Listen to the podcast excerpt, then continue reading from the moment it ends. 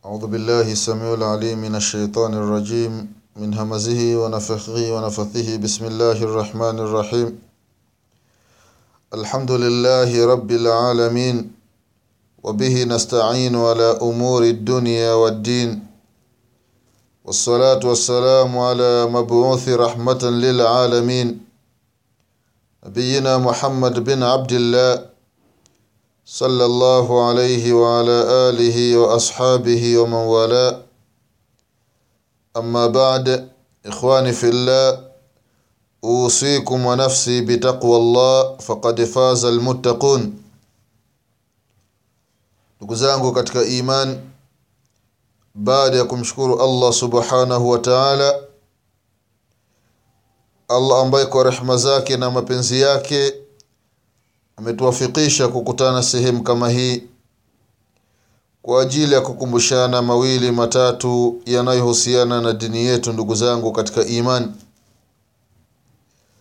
rehma na amani za allah zimwendee kiongozi wa umma mtukufu wa daraja mwombezi wetu nabii muhammad sallallahu alaihi wasallam pamoja na ahli zake na masahaba wake na waislamu wote kwa ujumla watakaofuata mwenendo wake mpaka siku ya qiama ndugu zangu katika iman na kuhusieni pamoja na kuihusia nafsi yangu katika swala la kumcha allah tabaraka wa taala.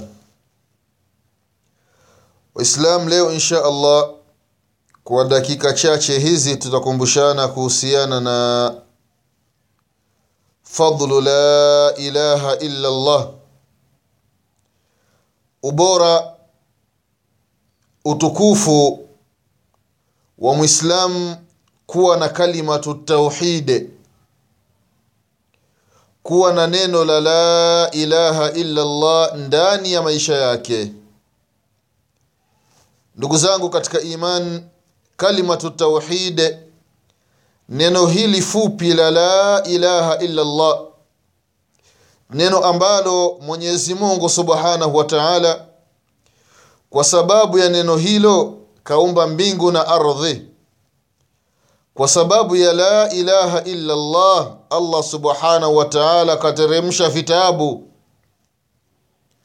Kwa sababu ya la ilaha illa allah allah tabaraka wa taala ametuma mitume. Kwa sababu ya la ilaha illa allah allah tabaraka wa taala kaumba pepo na moto ndugu zangu katika iman fariqun fi ljanna wa fariqun fi sair. Kuna kundi litakuwa katika pepo na kuna kundi litakuwa katika moto wa jahannam. Kitu gani kitachotenganisha ndugu zangu katika iman hawa kuwa min ashabi lyamin watu wa upande wa kulia na hawa kuwa min ashabi shimal watu wa upande wa kushoto ni kwa sababu ya neno la la ilaha illa allah ndugu zangu katika iman katika hadithi ambayo kaipokea sahaba mtukufu abadhar lghafari radiallahu anhu arda hadithi ambayo kaipokea alimamu ibnu hibban katika sahihi yake na vile vile alimamu nasai katika sunani yake na vile vile alimamu tirmidhi katika sunani yake na vile vile alimamu ahmad bnu hambal katika musnadi wake. Hadithi ambayo vile vile kaitaja shekhu lalbani rahimahullah katika silsilatu lahadithi sahiha hadithi ya mia nane na ishirini na sita anasema mtume sallallahu alaihi wasallam ya kwamba atani jibril. Siku moja amenijia malaika jibril alaihi ssalam baada ya mtume wetu muhammad sallallahu alaihi wasallam kujiliwa na malaika jibril ambaye ni kiongozi wa malaika ndugu zangu katika imani kwa sababu kila kitu kina uongozi katika binadamu kuna waongozi ama ikiwa mfano katika masala ya swala kuna imam ambaye anawaongoza watu. Katika nchi kuna raisi au kuna mfalme. Na vile vile ndugu zangu katika imani katika malaika wa allah tabaraka wa taala wapo na kiongozi. Kiongozi wa malaika wote ni jibril alaihi ssalam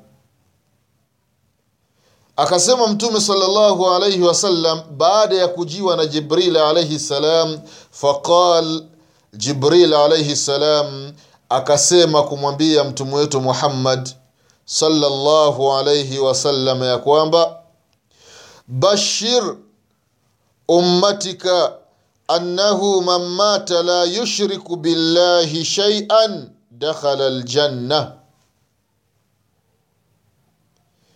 ya rasulallah haya ni maneno ya jibril alaihi salam anamwambia mtume wetu muhammad salllahu alaihi wasallam ya kwamba bashir ummataka wape bishara ummati wako waambie ummati wako ya kwamba mamata yeyote atakayekufa katika ummati wako ewe mtume muhammad salllahu alaihi wasalama la yushriku billahi shaia hatomshirikisha na mwenyezi mungu na chochote.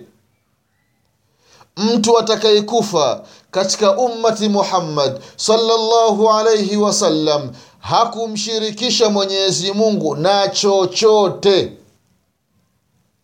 Nini anapata ndugu zangu katika iman? Dakhala ljanna mtu huyo ataingia katika pepo. Allahu akbar angalia ubora wa la ilaha illa llah kutomshirikisha mwenyezi mungu subhanahu wa taala. Kwa sababu la ilaha illa llah ikikita ndani ya nafsi yako hauwezi ukafanya shirki. Kwa sababu shirki ndugu zangu katika iman ni kinyume cha la ilaha illa llah qultu ya jibril mtume wetu muhammad salllahu alaihi wasallam aka akaelekeza maneno kwa jibril alaihi salam kwa kusema ewe jibril wa in saraka wa in zana hata huyo ambaye hakumshirikisha mwenyezi mungu subhanahu wa taala akaiba na akazini. Ataingia katika hiyo pepo ya allah tabaraka wa taala.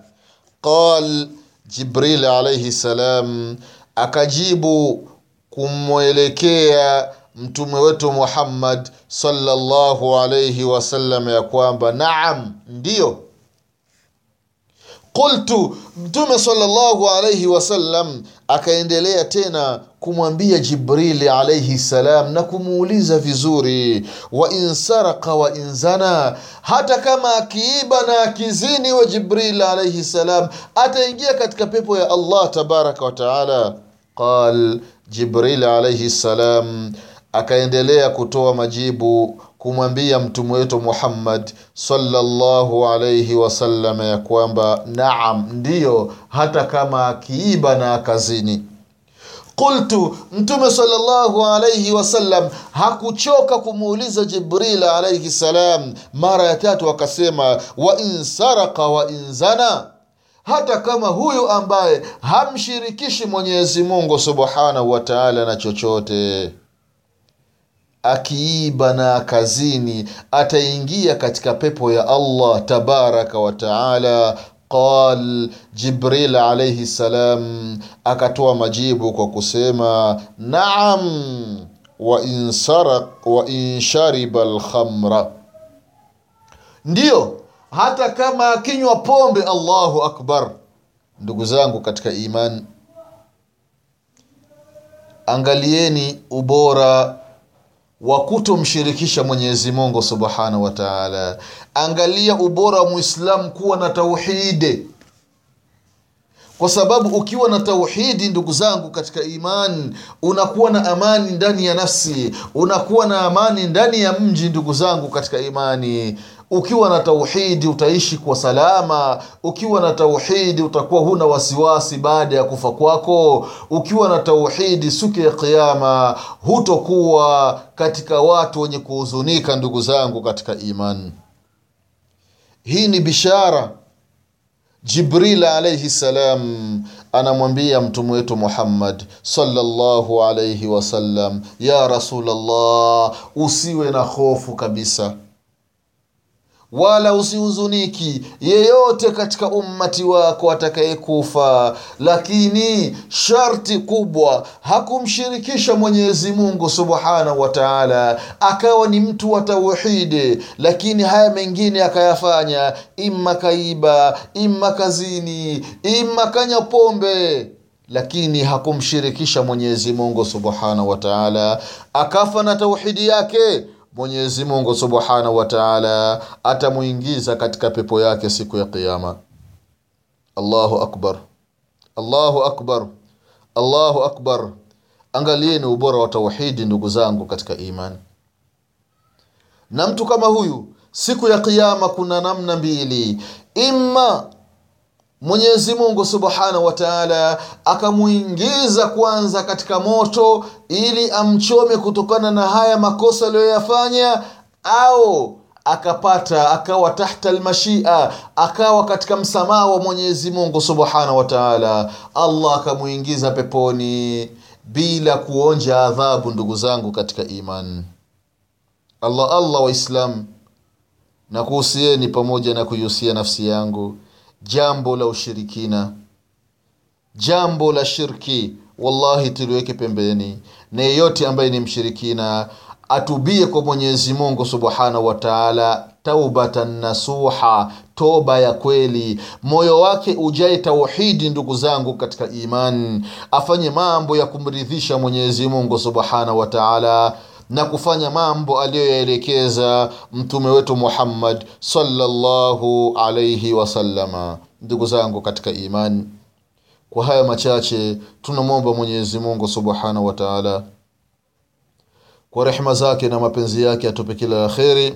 Allah subhanahu wa taala na kila shari allah tabaraka wa taala tusamee madhambi yetu. Tunamwomba mwenyezi mungu subhanahu wataala tufishe alikuwa ni waislamu ya rabbi tunakuomba kwa rehma zako. Wasamee waislamu waliotangulia mbele ya haqi ya rabbi tunakuomba siku ya qiama utufufue tukiwa nyuma ya mtume wetu muhammad sallallahu alayhi wasallama. nasema subhanaka allahumma bihamdik.